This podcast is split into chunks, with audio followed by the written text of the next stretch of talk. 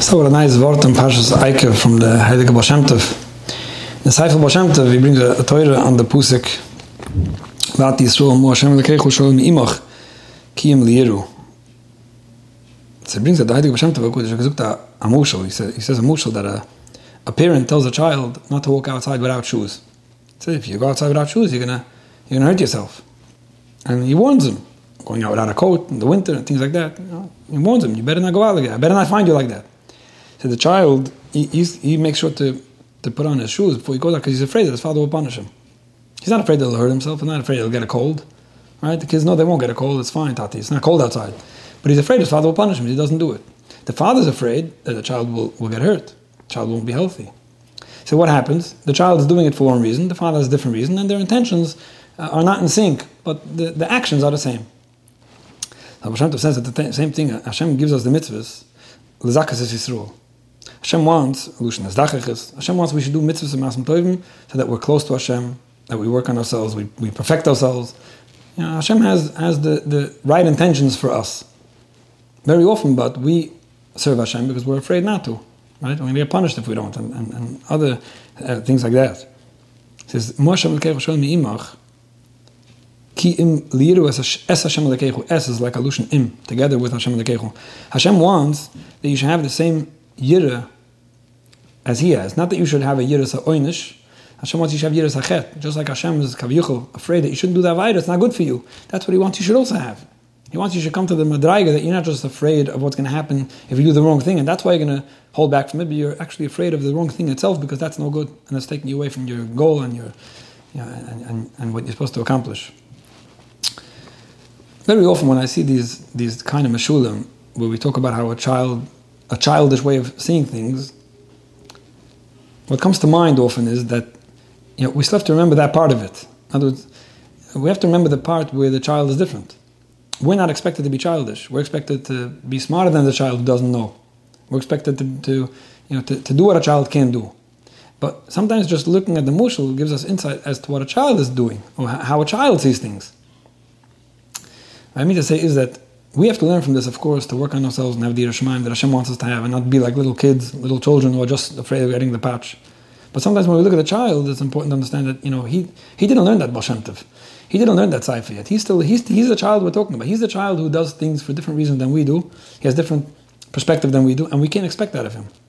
What happens very often when it comes to chinuch, we don't realize sometimes. I'm talking about for myself. We expect from children things that we don't even expect from ourselves. Now, of course, on the childish level, that we're, that, the, the example given um, is not always is not always relevant to us. In other words, what am I asking my child to go to school? I went to school. I know, you're basically asking a child to do something that's very difficult for him. Are you doing what's difficult for you? You're telling a child, don't take another nash, right? That, yeah, I'm, I'm, not eating the nash. Why is he eating the nash? Are you eating what you should eat, for example? Are you learning as much as you should learn? very often, what happens is it's hard for a person to work on himself, so he works on his kids. It's hard for him to so it's not hard for him to not touch his brother. You know, that what you what you know the example you're noticing in the child is something that's not difficult for you, and you're busy demanding it of him as if as if what you just did to your brother who asked you for a loan, or your sister who called you on the phone and you didn't pick up there, you know, that's the same thing. And you're expecting of the child even more than you're expecting of yourself. So it's important to remember a musha like that. A child is expected to wear his shoes only because he doesn't want to patch, and not because he's expected to understand that he's going to get a cold. And if he's and if he sees that you're not looking, then he's going to do it. He's, he's going to go out without the coat because that's normal for a kid, as the Mushal teaches us. And we should be working on ourselves to come to a madraig of yiras Shamayim that's expected of us. So that's just a perspective when it comes to chinuch. So let me read a question and talk a little about. Um, okay, there by Gruen. I listened to your shiurim and enjoy it very, very much. Thank you. I have a question about my ten-year-old child. I have a hard time figuring out exactly what color he is. Okay, this is based on my courses and books. I think he is a UV and a blue which basically means a very sensitive child. My question is he's a smart boy who hates to think.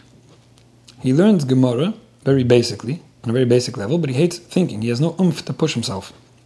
When my husband learn, learns with him, it just turns into an argument because my husband gets frustrated that my son isn't trying.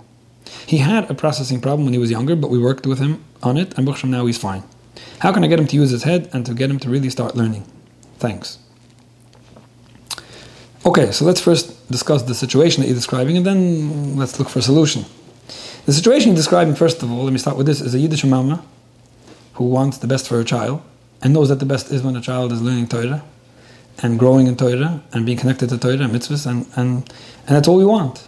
So if anyone ever tells you that, stop, just let the kid live, and what are you going, what are you being, that's wrong. A Yiddish mama standing by the left is just davening that her children be close to Hashem and His Torah and His mitzvahs. That's what it is. Of course, they have to be happy, and of course, they have to have whatever they need in this world, and of course, there's so much more hatzlucha that you also ask Hashem that your children should have. It's not only about the ruchnis, it's not only about, but that, that is the main thing. So I, I'm not, I'm definitely commending a, a Yiddish mama for, for, for caring uh, about this, about this part of it. It's not, not a question. Now, you mentioned, describing this kid, that he, he hates to think. Okay, I don't know if he told you that he hates to think, or this is your assumption of the situation. But let me mention this a child who's not pushing himself to learn. I'll talk about his age in a minute, but I'm saying the fact that a child is not pushing himself to learn at any age, um, but as long as we're talking about children at least, is almost what we call to be expected. Right? Chazal have the, the expression, a child is running away from, from Chayder, doesn't want to learn, running away from his. It's to be expected. I mean, I, am not even talking about the fact that the, it's a toiv and it's a hara and how it works with kids and, and when when comes up. But the, the, general idea of a child not wanting to learn, why should you want to learn? If a child doesn't want to learn, no, very good, beautiful. But why, why would somebody want to?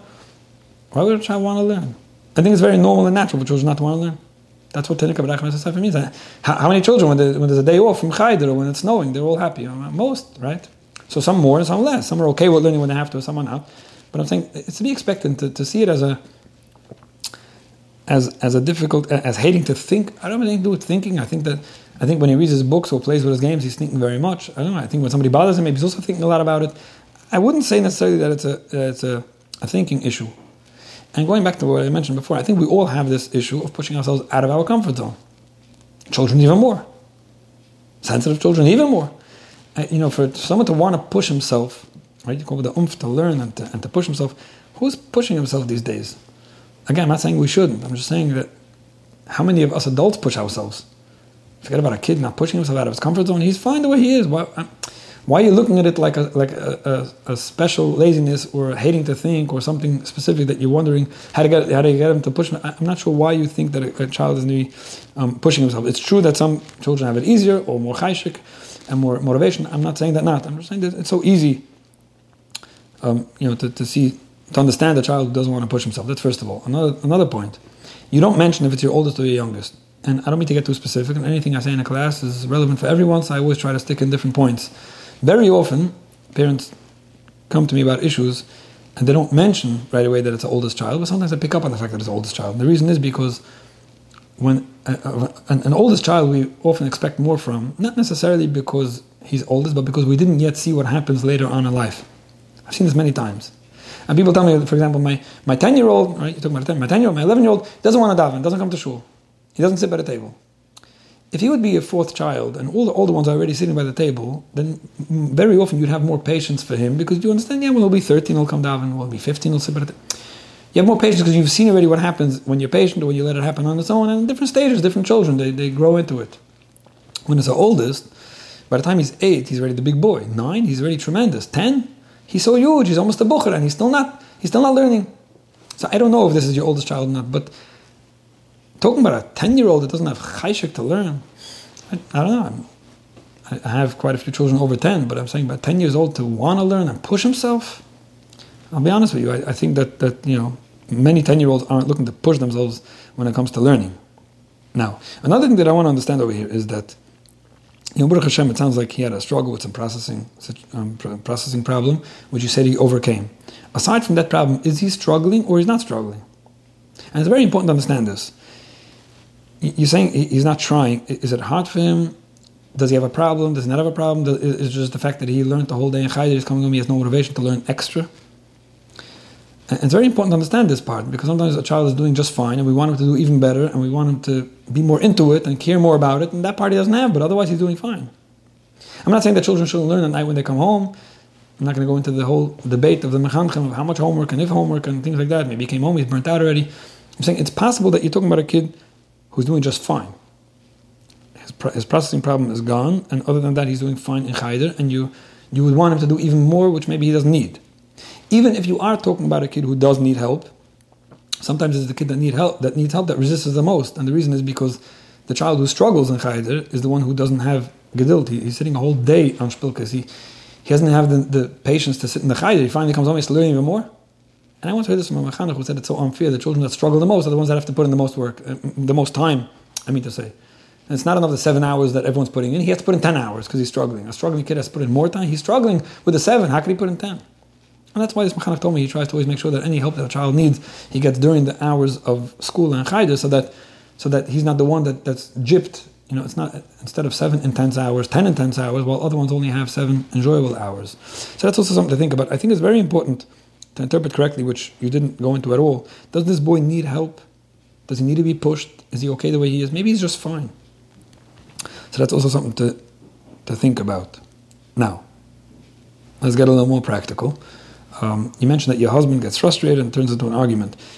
I don't know if this is a shalom bayis issue or not, but I want to be careful to talk about it and, and make sure. I spoke this past week in Satmar Besmedish, a whole drusha about what's more important, shalom bayis or chinuch. And I explained a lot of different scenarios where one, where they intertwine and become a problem one another.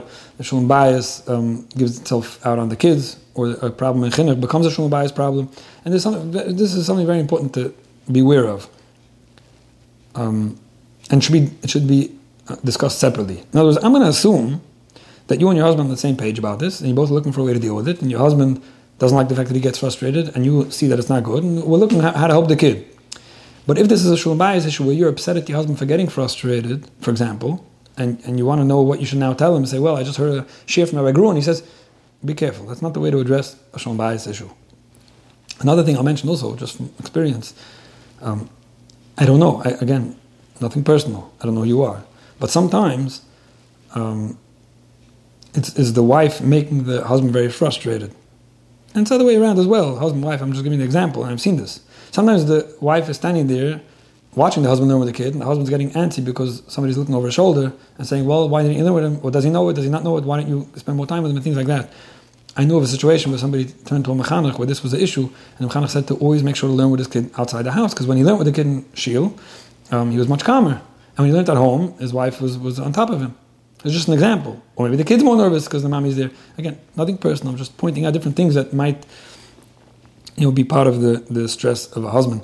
I will say another thing also, that is that sometimes when a wife is there for the husband and tells me, you know, I know it's so hard to learn with him, I know it's so frustrating, just giving him the support even if you weren't the one that caused the problem, just giving them the support.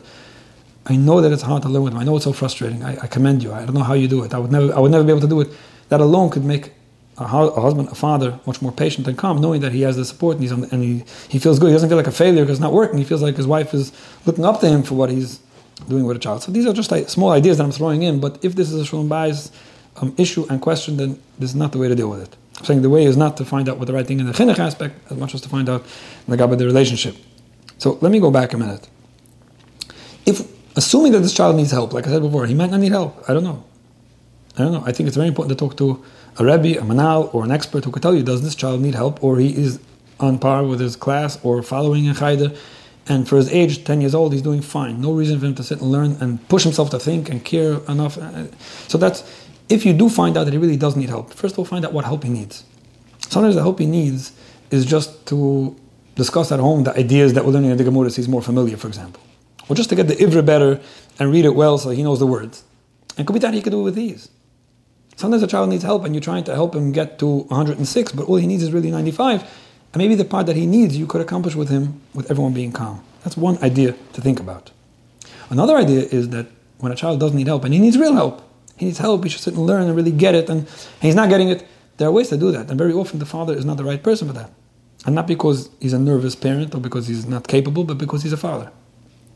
I heard this once from a Gersa Ruv, uh, also big mechanech, who was talking about it. And he was saying how so often he sees he had a situation where he had two parents that were complaining about the same such, same similar situation where fathers weren't able to get across with the kid and learn well with them, and he switched them. He made each father learn with the other kid, and they were both very successful. A, a parent is so emotionally involved in, his, in, the, in the child's learning that it gets frustrating. It gets frustrating the fact that the kid didn't get it yet. It gets frustrating the kid's not motivated or not interested enough. And just it just takes out the. Know, he was giving an example. Then you know, Shnaim Ochzen Batalis. You ask a child, okay, what does it say in the Mishnah Shnaim? Shnaim what? Nu. What are they holding? You're jumping at the kid, you can't even answer, he's getting frustrated, you're getting frustrated, it's not working. So if a child needs help, it might not be the right idea for the parent to be the one to do it. You can find someone who could do it. You can find someone who's more capable, or just someone who's more calm and more relaxed and more patient. And, and not even someone who's better than you, just or more patient than you, just someone who's more patient with your child. Aside from all that,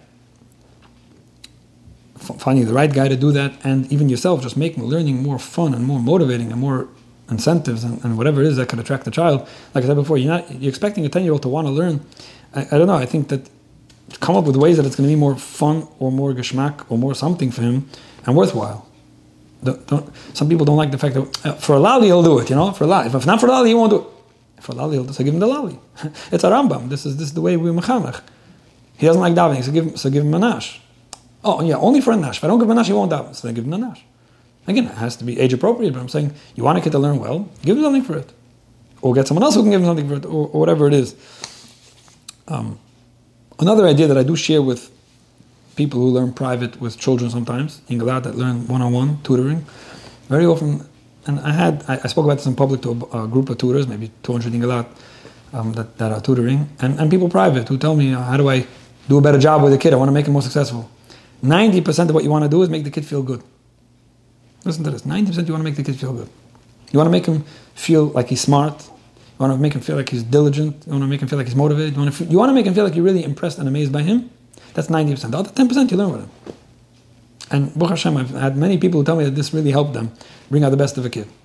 If you spend 90% of your focus making the kid feel like a million dollars and showing him how much you like to learn with him, not he's learning with you, how much insight he gave you, and how much uh, you wait a whole day to sit with him, and how he's the only kid that really gets it, and he's the only, and, and you're so amazed by his devotion and whatever you want to call it, that brings out the best of a kid. So often, um, um, scholastic, academic, and, and, all kinds of learning challenges are coming from emotional um, um, discomfort, especially with sensitive children. And very often, that's what you want to do. So, if a father could do that, great. And if you can't find someone who could do that, and let the guy know this is what I want you to do. I want you to make my kid feel like a million dollars, and and learn with him as well.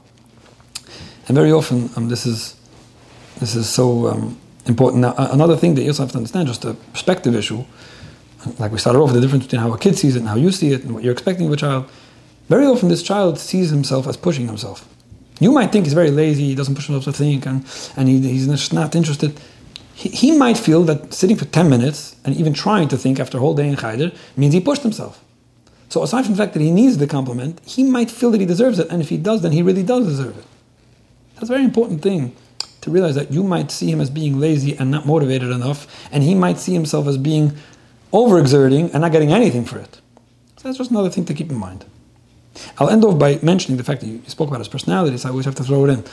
A sensitive child. With a sensitive child, it doesn't work to force. It's not the right thing anyway to force a kid, especially when he's too young or whatever. But even when it's necessary, it doesn't work one more time, there could be better ways to deal with it, but even if there weren't another way to deal with it, just by forcing him, it's still not the right thing to do. Very often, forcing a child that has that resistance and that inflexibility just causes a resistance. I know so many people, I hear from so many people, adults who tell me, this thing, no way, I was forced as a kid, and that's one thing I don't do. It doesn't work. It doesn't work. So what do I do? I, I, I just let it, eh, sometimes, yeah, maybe, maybe just let him be. Maybe, sometimes. If you don't have any other way other than forcing him and putting him down and making him feel bad, then, then don't do it. Maybe it's not worth it. Just think about it. You don't want to learn now and never learn again in his life. So that's, that's something to think about. It's very sad when, when well-meaning pressure causes mamish, you know, the opposite, and, and instead of waiting for better opportunities, he'll get older, he'll have a good magachir, he'll be more interested, he'll have a good chavrusa, he'll understand better. Instead of waiting for something to happen, you, you try to force it when it's, when it's not the time or the way or the way, and you just cause damage that, that, that doesn't go away so fast. And one last point that I mention from time to time, as much as like I started off with the goal and the, and the dream of every Yiddish mama is a child of Talmud Chochem, a child who's Duvik and Torah and Mitzvahs Navetz Hashem. And it's all great. It's so important to broaden the, the, the options of a child succeeding. Not that you should give up on this Chaz Shulam, but especially when he's a child, and in the big picture as well, to understand there are so many other ways for a child to succeed. Now, I know that in the chinuch system, in the Chayder, in the yeshiva, this is what we push for. We push for 100% of the children to be 100% successful with learning Torah. And hopefully we will be. And I don't think we should ever give up on that or, or say it's not necessary and for some kid, who cares? But you have to give the child an option to be a success anyway, before he succeeds in his learning at least. He can be successful with, with, with, with doing chesed, he can be successful with playing well. He could be successful with being artistic. Let him feel good. Give him the compliment. Make, let him be a success. He might never succeed in learning, chaz v'shulim, and at least he'll be a success and feel like a mensch. He won't be a depressed rebel. And maybe being a success in other areas will actually help him be successful in learning as well.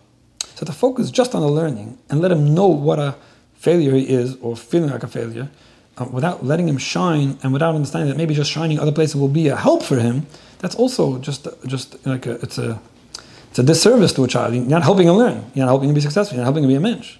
That's also something to think about, especially with sensitive children who need the feeling and they need the comfort and they need the good word and they need appreciation, acknowledgement, and all the encouragement they can get. So I yourself with the right understanding of what's going on and just dealing with it patiently in the right time, in the right place, focusing on the right parts that are actually helpful for a child, I we could overcome every difficulty. See the Shmaya, see a lot of nachas small children.